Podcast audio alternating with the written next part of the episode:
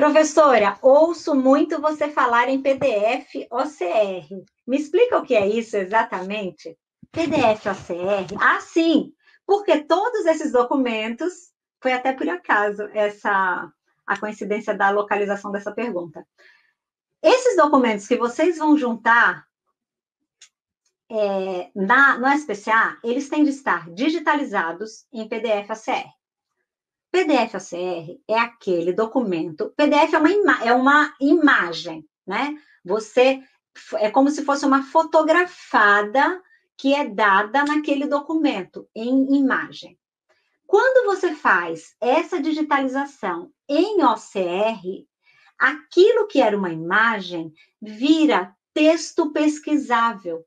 Então, é possível fazer pesquisa, é possível fazer confrontos de informações nesses diversos bancos que a Justiça Eleitoral compartilha com diversos órgãos.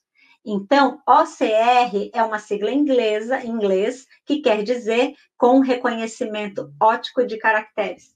Então, essa, essa é a forma que os documentos têm de ser digitalizados, além ainda de vocês facilitarem aí a leitura de pessoas que as questões da acessibilidade. Então, é muito importante esse OCR, juntar esses documentos em PDF OCR.